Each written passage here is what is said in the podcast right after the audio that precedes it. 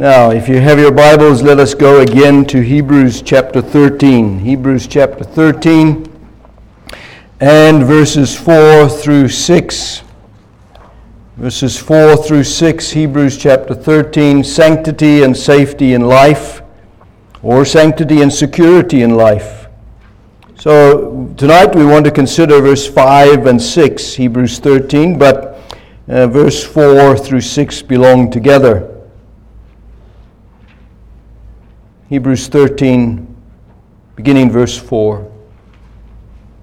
Let marriage be held in honor among all, and let the marriage bed be undefiled, for God will judge the sexually immoral and adulterous. Keep your life free from love of money, and be content with what you have, for he has said, I will never leave you nor forsake you. So we can confidently say, The Lord is my helper. I will not fear. What can man do to me? Great verses, aren't they?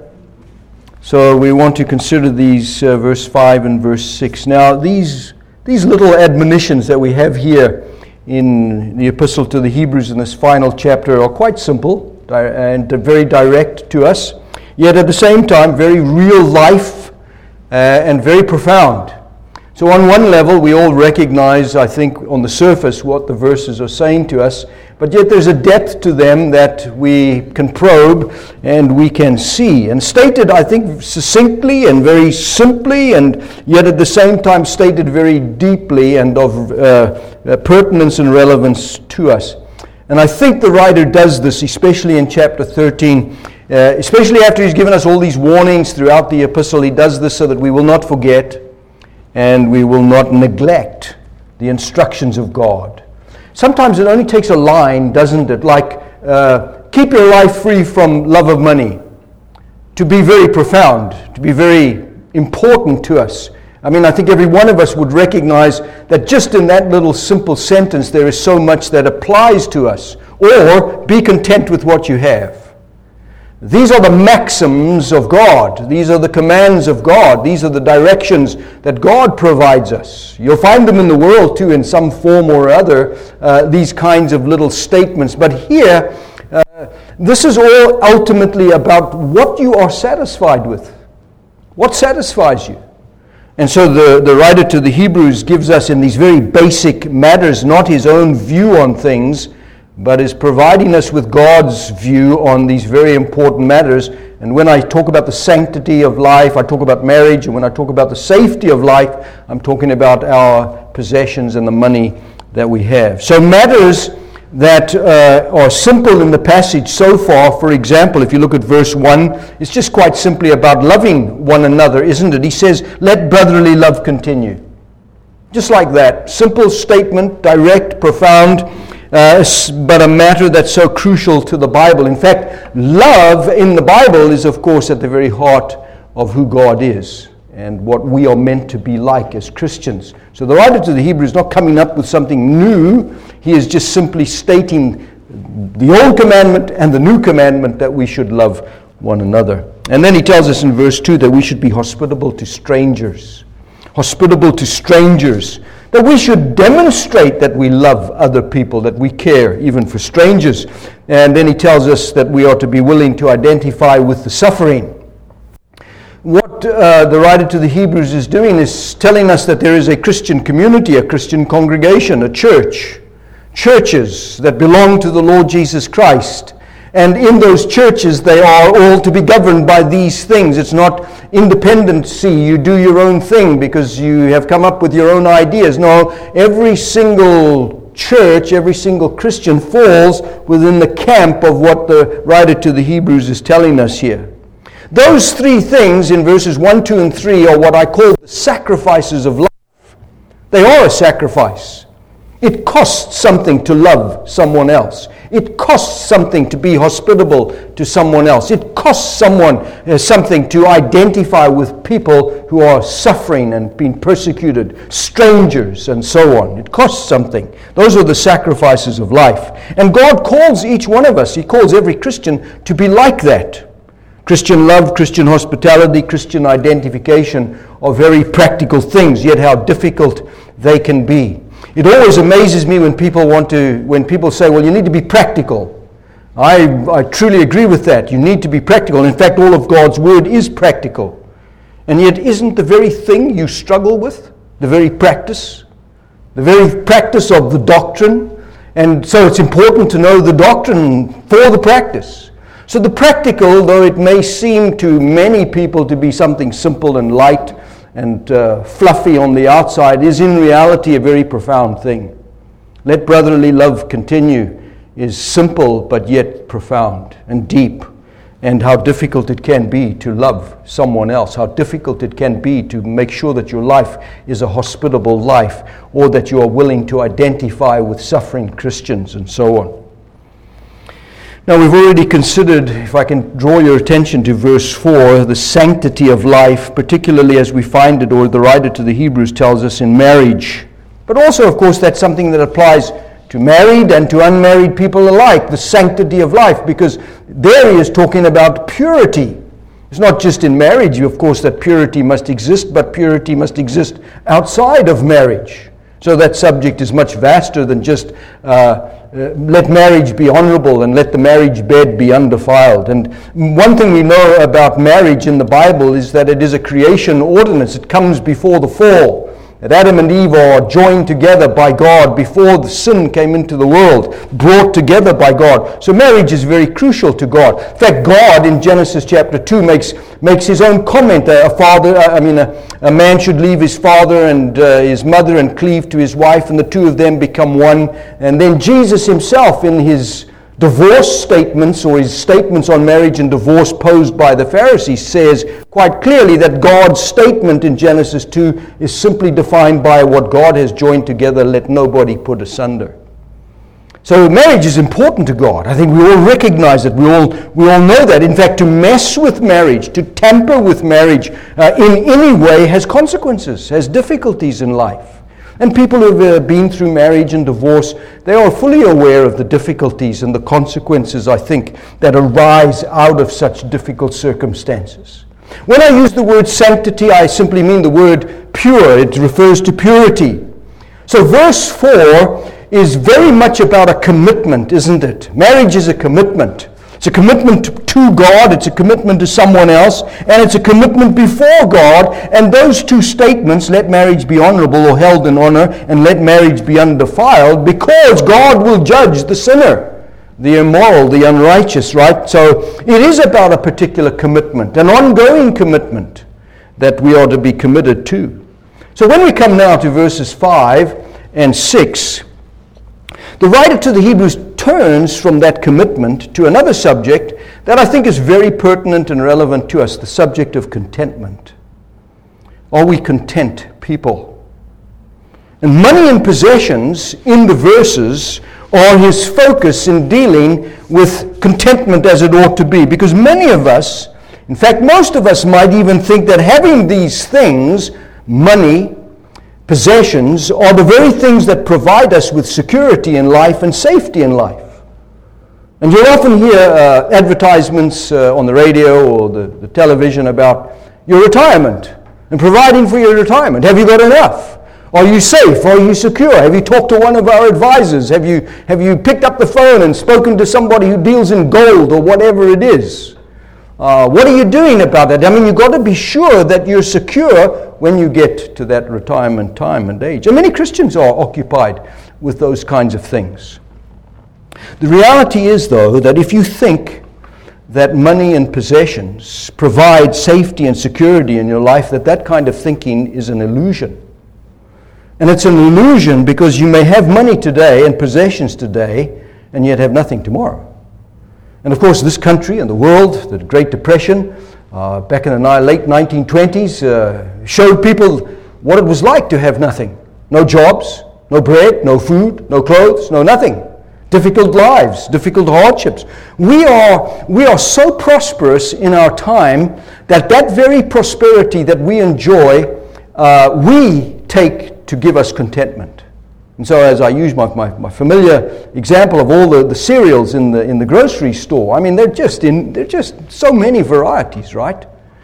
Uh, we're content to see the varieties.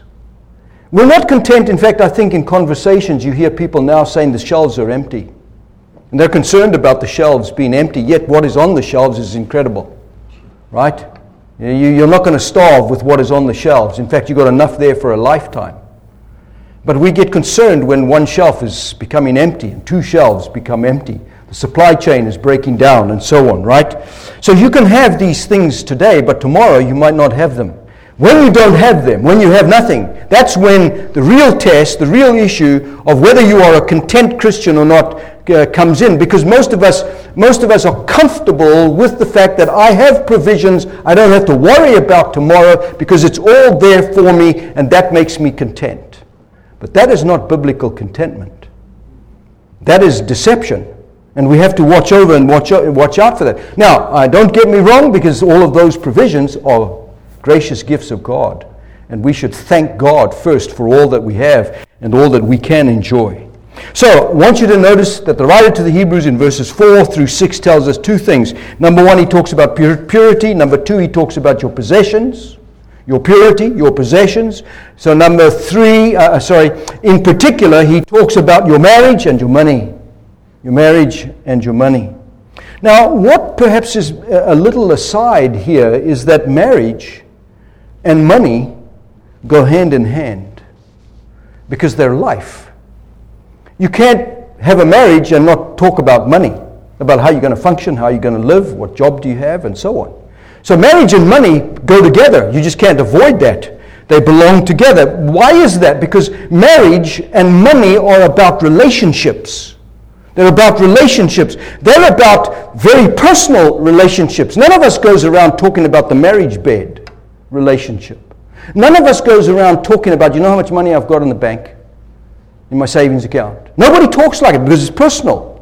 It's a personal relationship between you and your spouse and between you and your possessions or you and your money. Uh, it's a very particular relationship. It's a very private relationship. We all recognize that the marriage bed is very personal and is very private, and so too is managing what God has blessed you with and that what God has given you with. It is a very personal, privileged relationship. And th- those things are privileges and blessings that we all enjoy. Marriage is such a privilege, isn't it? And money and having possessions is such a privilege. We would call them the gifts of God. That God is the one who gives us these things. That God is behind uh, these very important areas in our life. Both areas, by the way, marriage and money, are crucial to life, are uh, normal to life. In fact, I, when I was considering this verse, verse 5, it struck me all of a sudden that perhaps here is one of the most insightful verses in all of the Bible, verse 5. And there are two statements that make up verse 5, aren't there? Look at what he says in verse 5. He says, Keep your life free from love of money and be, with con- be content with what you have. So notice number one, keep your life free from the love of money. You can't actually keep your life free from money because you need to live. But that's not the point. The point is keep your life free from love of money. And secondly, be content with what you have. In other words, be content with what you possess. Possess. The relationship, by the way, between those two uh, statements is really striking when you think about it. For because if you fail in the one, that implies you fail in the other. So, for instance, if you have a love for money you probably will find you're not content with what you possess and what you have. You want more because your money can buy you more. And so it goes the other way as well. So to love money will soon enough manifest itself by a craving, an insatiable craving to have more, to buy more, to possess more. And that just simply demonstrates a lack of content, lack of contentment. If you're not content with your possessions, not content with what you have, you probably would be very pleased to come into some money, to receive some money, to take care of you, to take care of your problems, to receive more if you're not content. So, if marriage, on the one hand, reflects character, a purity, the writer talks about, one way or another, so too here is covetousness at the root of all of the problems that verse 5 speaks about or addresses. Now, you know, the, the New Testament, uh, makes a very close connection between immorality, immorality, which is addressed in verse 4. God will judge the immoral, right? So the New Testament makes a very close connection between that subject, immorality, and the subject of coveting. They are bound together in the Bible. In fact, the Old Testament shows in the mind of God from the commandments of God, commandment number seven and commandment number eight, you shall not commit adultery, leads immediately to you shall not steal. And as we know, finally, you shall not covet your neighbor's wife, your neighbor's house, every possession that your neighbor has, and so on. In fact, Paul told the Corinthians in 1 Corinthians 5 and verse 7 do not associate with anyone who calls himself a brother or herself who calls herself a sister if he is guilty of immorality or greed. Or greed. Ephesians 5 3 to the Ephesians, immorality or covetousness must not be even named among you, he says. Mr. Moffatt, a commentator, says that the love of luxury and the desire for wealth opens up opportunities for sensual indulgence, for immoral, immoral practices, and so on.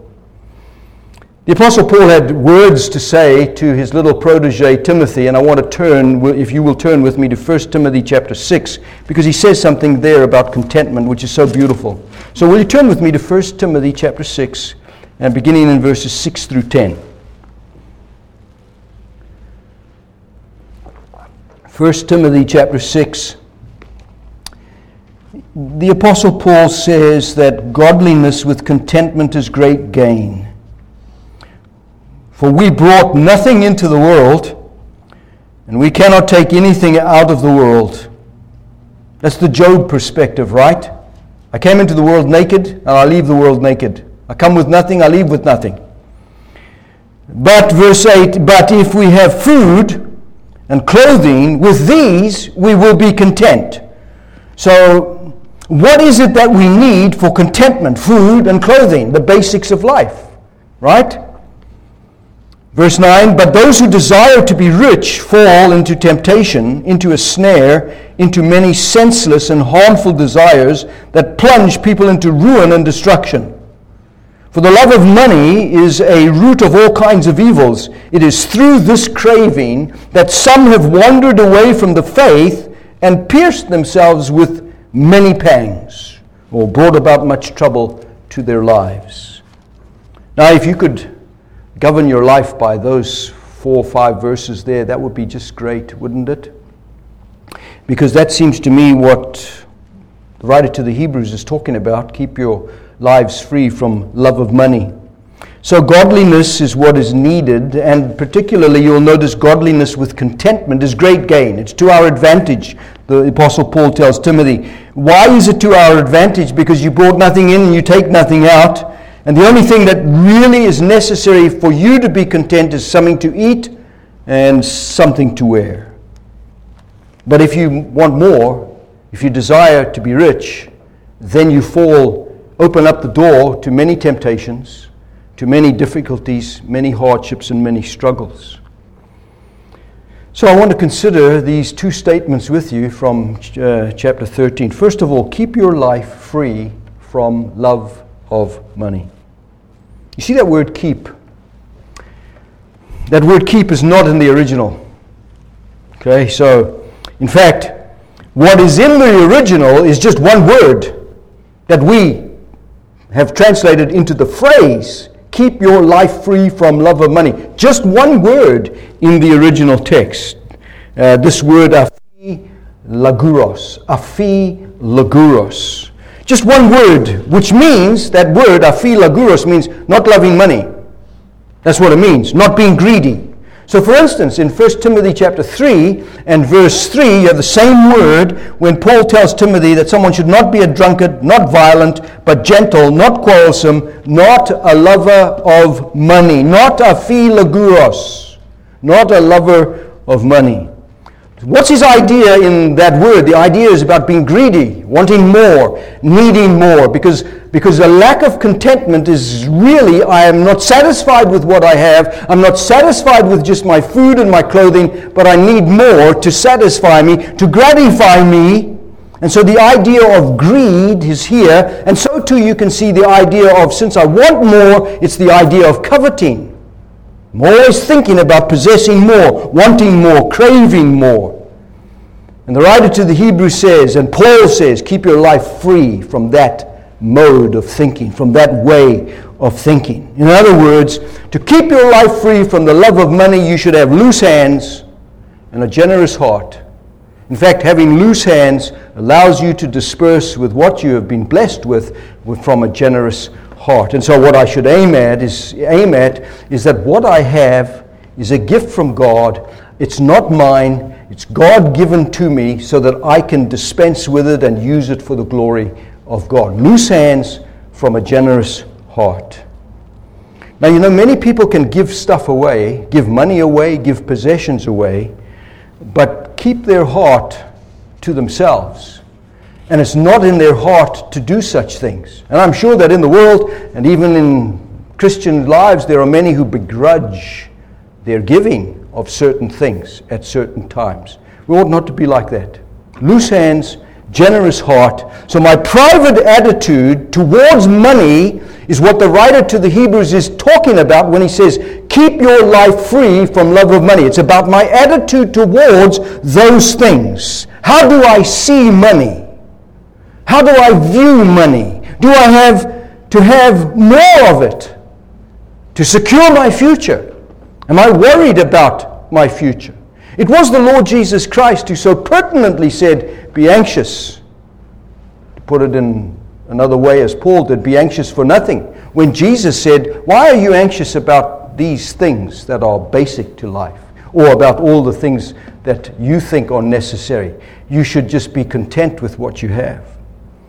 So, in fact, the text, as we read it here, when it says, Keep your life free, the word free, we know when we read English, of course, implies an absence of the wrong attitude in the sense that you read it here in the text. What's the attitude? Love of money is the attitude. Keep my life free from that attitude. Keep my life free from the wrong attitude. So to be free of something is to not be troubled by it, is not to be cornered by it, is not to be uh, put in such a predicament that when I'm confronted with the need to give or the need to share, I actually backtrack in my mind and say, I can't do that. But maybe out of grudging heart, I give instead of a generous heart.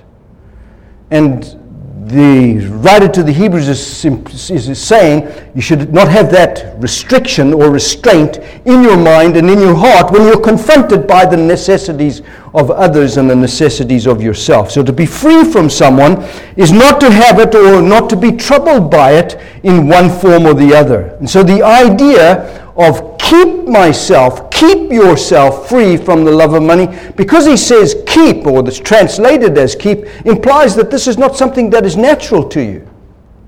This is something that you have to think about. This is something you have to pray about. We don't just naturally have generous, loose hands. We learn by practice. We learn by doing. Now, some people are more generous, more open hearted than others. We all acknowledge that. But nevertheless, the sins of life affect every single one of us. Because Paul says if you desire to be rich, then you open the door to temptation. Now, you may not desire to have billions, but you may desire something that is more than what you have, and that could be termed more richer than what you are now, and that alone would open the door to danger and to temptation. So, to what, must, what will make me content? Paul tells Timothy it's godliness with contentment that is the great gain. And keep your life free, as the writer says here, from the love of money. Craving or coveting are very real sins that every Christian, I think, has to deal with, that you have to contend with. I mean, think of the examples in the Bible, right? It was Achan who coveted the Babylonian garment and the wedge of gold and silver. Stole it from Ai and put it in his tent and buried it. Told his family that he had done that because they also fell into the judgment of God uh, under Joshua. But Achan coveted. And what happened to him? He was stoned to death, burned up, and there were no more remains of Achan or his family left because God does not tolerate coveting like that. And of course, it brought disaster upon Israel at that time. Well, what about Judas? Is it not Judas who sold out our Lord Jesus Christ for 30 shekels of silver? Some pieces of silver, a little bit of money. And we know from Judas's character, which nobody seemed to pick up at all except the Lord Jesus Christ knew Judas's heart, that he liked to help himself to the money bag. His heart was in the money bag. He coveted whatever was in the money bag and took whatever he wanted when he pleased. He coveted such things. And of course, he really, uh, coveting, covetousness became the rock on which his life was made shipwreck, and the ruin of his soul took place. Well, what about Gehazi, who, because Elisha rejected what Naaman offered, Gehazi said, Why is my master doing this? I will run after this man and I will get something. And of course, he told a lie in why he wanted to accumulate whatever it is he wanted to accumulate. And of course, he took the, the, the garments, uh, the change of garments that Naaman had. And what happened to him? Where did you go, Gehazi? Well, I didn't go anywhere, master. Oh no, but my spirit went with your spirit when you went after the man, Naaman and you took those garments for yourself. You see, coveting follows you everywhere, wherever you go. Whatever situation you find yourself in, you will find yourself having to deal with coveting because you're confronted with something that is not yours and it's a very real sin. And the Ten Commandments, of course, stress that you should not steal and you should not covet not just your neighbor's wife, but your neighbor's house, your neighbor's donkey, and all of those other things. Coveting is not just in the realm of money, is it? It also extends to possessions. Someone has said that money is like seawater. The more you drink it, the more thirsty you become. You want more of it. You taste it. Tertullian, the church father, said that nothing that is God's is obtainable by money. Nothing that is God's can be bought with cash.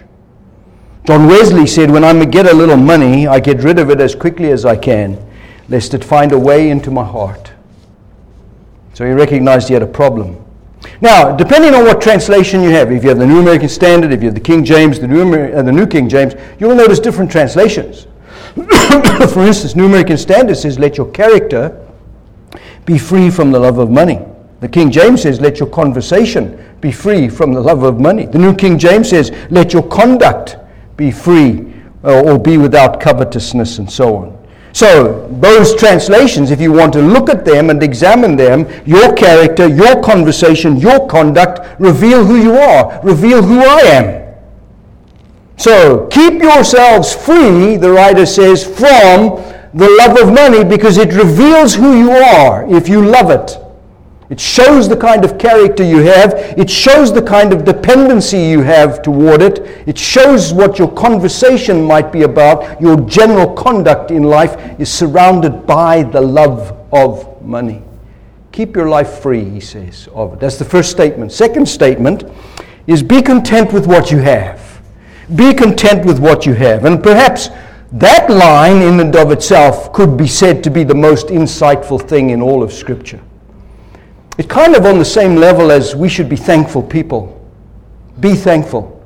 I like how the Apostle Paul just tags that on to certain of the statements that he makes and be thankful. Give thanks. And Paul always said, I always give thanks for you, always remembering you in my prayers, whatever church he wrote to. He was always thanking God because thanksgiving is a remarkable thing about how to be content in life. It shows your heart, right?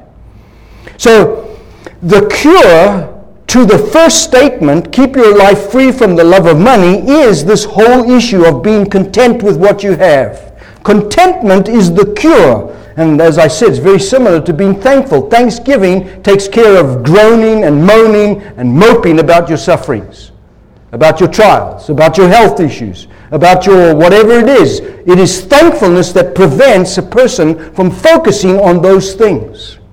In fact, the Lord Jesus would say the cure for anxiety is how much do you trust me? How much do you really trust me? Because if you don't trust me enough, you will be anxious about many things.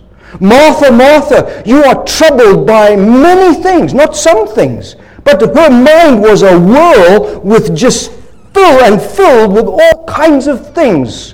When Mary, one thing is necessary, Jesus said, and Mary has found it. She sat at the feet of Jesus and she learned from her master. That's all that was required by Jesus. But Martha, you are troubled by many, many cares. And, dear congregation, it's possible for us in a variety of situations, whether we're young or whether we're old, to be troubled by different kinds of cares and so on. The cure to those things is ultimately are you content with Christ? It is contentment that abolishes coveting because it removes it. If you're content, you don't need somebody else's stuff. You're happy with what you have. You're happy with what you own, with what you possess. So contentment is like water on the fire of coveting. It puts it out, it gets rid of it. It's like thanksgiving or thankfulness on the water or the fire of being a grouch or being a complainer. It's thanksgiving that puts that out. So to be content, we could say, first of all, from the first statement, is to be generous, keep your life free from love of money. And secondly, is to be grateful, to be content. Now, I don't mean by contentment that you're lazy with your life situation, because there are many people who are content to do nothing, and many people who are content to just give up. That's not contentment. That's not, that's not contentment with godliness, is it? That's contentment with yourself. That's not what we're talking about. We're talking about con- contentment with, with spiritual matters and spiritual things that eliminate the sins that we confront the sins of coveting, of wanting more and possessing more. So to be discontent in the context is to be greedy, is to be grasping for more and more, and you want what isn't yours, because that's what covetousness is all about, right? Possessing what another person has and begrudging them what they have to the point that they shouldn't have it and it should be yours. A lack of contentment is to be afraid of losing what you have. You're afraid of losing your money? You're afraid of losing your house, your possessions. A lack of contentment is to be afraid of losing what you have. Do you know that in the Bible, in Scripture, the Christian is never defined, ever, never defined by their possessions or their position in life? It's not about your job, whether you're the chairman of the bank or the company. It's not about any of that. It's not about how much you have or how much you earn. In fact, the Christian is only, he or she is always and only defined by Christ, by the Lord Jesus Christ himself. Or more precisely, a Christian is simply defined by who she, he now is in Christ. Now, how do you measure your life? What is the measuring stick? It's Christ who is the measuring stick, the yardstick. So it's no wonder David could say in Psalm 23 The Lord is my shepherd, I lack nothing. Every provision I need is in my shepherd. Because what does the shepherd do? He takes care of me, he provides for me. He feeds me. He gives me water to drink. He refreshes me. He disciplines me. He cares for me. I mean, that's all in the word shepherd, right? I lack nothing, therefore. So those opening lines are simply a reflection of, of the heart attitude that the, that the writer to the Hebrews is talking about. Be content with what you have, because if you are, you lack nothing. Because you recognize that what you have is from God, the shepherd who has provided all of that for you. The Apostle Paul, as we know, had no worldly possessions. He never had a home to go back to. He never had houses in different parts of the world that he could reside in. No, when the apostle went wherever he went, he got stuck in and worked with his hands, provided for his own needs. In fact, he describes himself in 2 Corinthians chapter 6 and verse 10 as having nothing yet possessing everything. It's one of my favorite verses. Possessing nothing or having nothing yet possessing everything. I love what he told the Christians at Philippi, and I'd like to take you to Philippians chapter 4. So, will you turn again with me to Philippians chapter 4? I love what he tells the saints here at this church, who, who, by the way, were a very generous church to the apostle, providing for his needs again and again. And he's very thankful for them, he's very grateful for them. So, Philippians chapter 4, and look at verse 11 through 13. Paul says, Not that I am speaking of being in need, For I have learned in whatever situation I am to be content. I know how to be brought low, and I know how to abound. In any and every circumstance, I have learned the secret of facing plenty and hunger, abundance and need. I can do all things through Him, through Christ, who strengthens me. So, what's Paul focusing on? He's focusing on Christ. He's not focusing on his lack thereof of whatever it is, because he says, I've, I've had to learn how to be content in any and every situation. He says, I've learned the secret of having everything and having nothing. So if you have everything and you, or you have nothing, contentment is still the same thing, isn't it?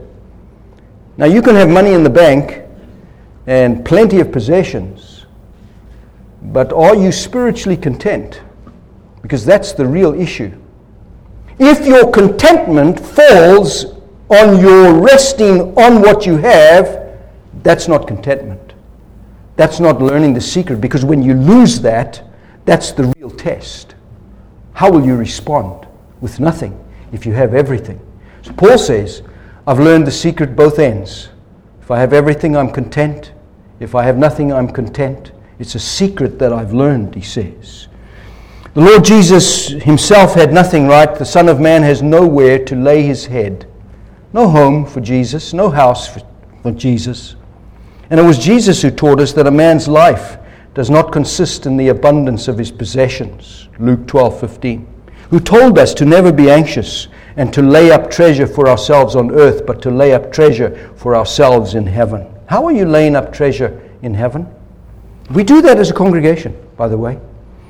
We, we take the substance of our spiritual lives Monday through Saturday, and we come on the Lord's Day, the first day of the week, with all that's behind us spiritually, and we bring it together to worship.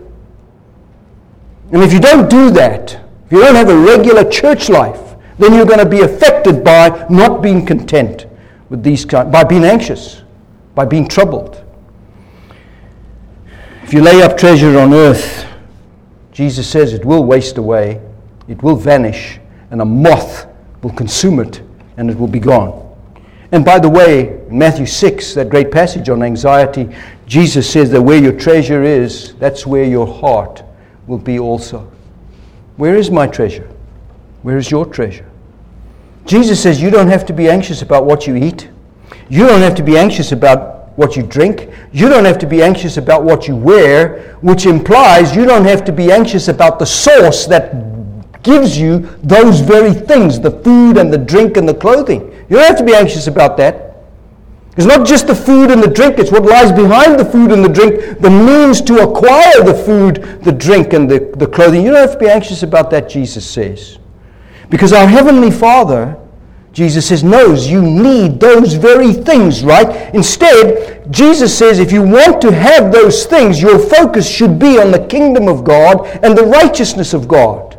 Seek first his kingdom and his righteousness, and all of these things, the things you're worried about, wearing, food, uh, clothing, eating, all of those things will be added unto you provided you seek first his kingdom and his righteousness. That's why Paul told Timothy if we have food and clothing, with these we will be content.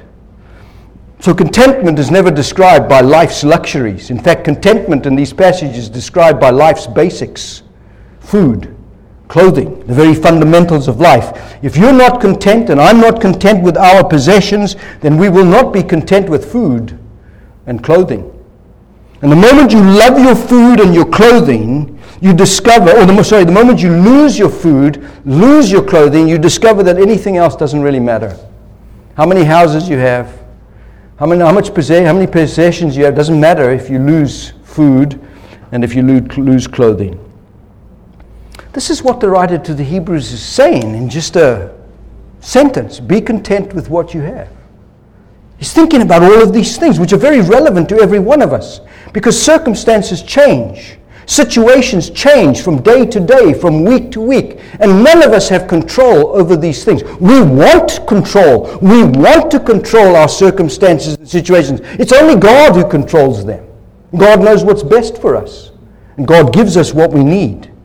Now, these Hebrew Christians, they have already demonstrated, back in chapter 10, the writer to the Hebrews says in verse 34, with, that with joy they had accepted the plundering of their property because they knew they had a better possession and an abiding one.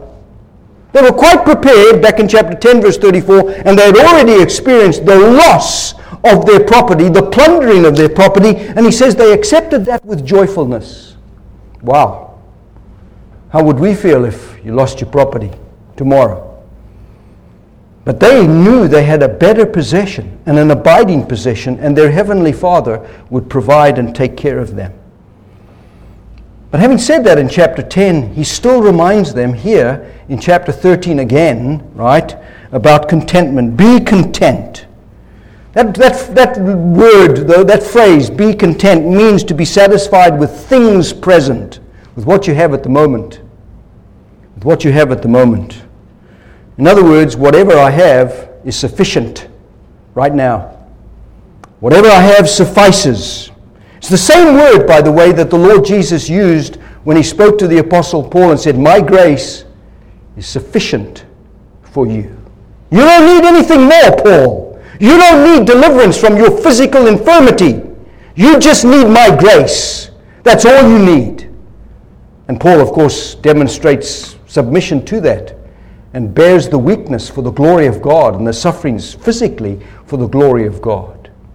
God's sufficiency, then, in the Bible is ample supply. God's sufficiency in His character is ample supply for any of us. So much so that I will never lack anything. The Lord is my shepherd, mine. I lack nothing. I shall not be in want because He provides everything I need. Now, you know, many people measure success or self worth by what they have or by how they look. Well, that's our world today, right? How much you have and how you are perceived or seen by others. But those are selfish ends. Clothing for the sake of projecting myself as important is wrong, is a coveting, is a greed, is sin. We know that all we are and all that we have is from the Lord Jesus Christ. It was the Pharisees who were lovers of money, Jesus said, and therefore lovers of themselves. And to be a lover of money and a lover of yourself shows that you lack trust in the care and the provision of God. It's so easy to do, right? Because tomorrow you might show distrust in God because something comes that you were not expecting, some curveball. But will you be stable and firmly fixed on the principles? Of keeping your life free from love of money and being content with what you have. So to be preoccupied with my possessions or to be preoccupied with money shows simply a preoccupation with myself, not with God. That's the world. That's the system. That's the me time mentality. A little time for me to take myself away. It's all about me. That's selfish. That's not about sharing. That's about self and all of those things. That's our world. The world is obsessed with how we look, with what we have, or what you don't have. The world is taken up with those things. It was the Stoics who were formed in the third century BC by Zeno. Zeno taught that, believed that in being content, it was simply a matter of self sufficiency. I can do it. I don't know, I don't care about any of these things. I'm I'm self sufficient. Man is self sufficient. But the writer is not thinking about self sufficiency, is he? He's not thinking about self at all. In fact, the whole context is about sharing your life. Not being self sufficient, but sharing what you have, loving one another, being hospitable to one another, remembering those who suffer in verses 1, 2, and 3. That's about sharing your life. Contentment is found in the sharing of what you have and who you are, your life invested into others. So keeping your life free from love of money frees you up to give, to share, to not hold on, to be hospitable, and to give everything if it comes to that. Because it's not mine. It's a gift. It doesn't belong to me. It's to be given, shared, and uh, I think that's what the writer is trying to get at here. In Scripture, the call to be content is based on a number of things. Number one, it's based on the presence of God. And number two, it's based on the provision of God, which both things, by the way, the presence of God and the provision of God, rest on the promises of God. The promises of God. So I, to be provided for by God, to be, to be protected or to have God's presence is because God has promised it. Notice the personal promise. Look at verse 5 at the end, I will never leave you nor forsake you. Do you know that the I wills of God in the Bible are inviolable, right? Unchangeable, absolute. What does it mean? What God says, what God does. That's what it means. When God says, I will, that's it. He will. He's not subject to change. He will do what He says. The end of verse 5, this little phrase, I will never leave you or forsake you, is probably a reference back to the book of Joshua, chapter 1. And some of the cross references make reference to Joshua 1, verse 5. When God is encouraging Joshua and he says, No man shall be able to stand against you, Joshua, all the days of your life. That just as I was with Moses, so I will be with you. I will never leave you nor forsake you. Wow. No man can stand against you. I was with Moses, I'll be with you. I will never leave you, I will never forsake you. That's exactly what God has said to us, to his people. Why would you distrust that? Let's believe that, right? All that Joshua needs is found in God. I will, I will, I will, I will. In fact, the I wills of God reflect the character of God, right? God is reliable, He's not fickle. God is invincible, He never fails. Joshua, you can rely on me. I will never leave you, and I will never forsake you. I will never give up on you. It is God who is with us. Isn't that what Paul says in Romans 8:31? If God is for us, who can be against us?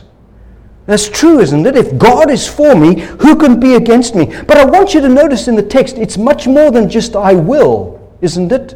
Look what he says I will never. I will never, he says. I did a little study of I will never. Not just I will, but I will never in Scripture. The vast majority of I will never statements are made by God.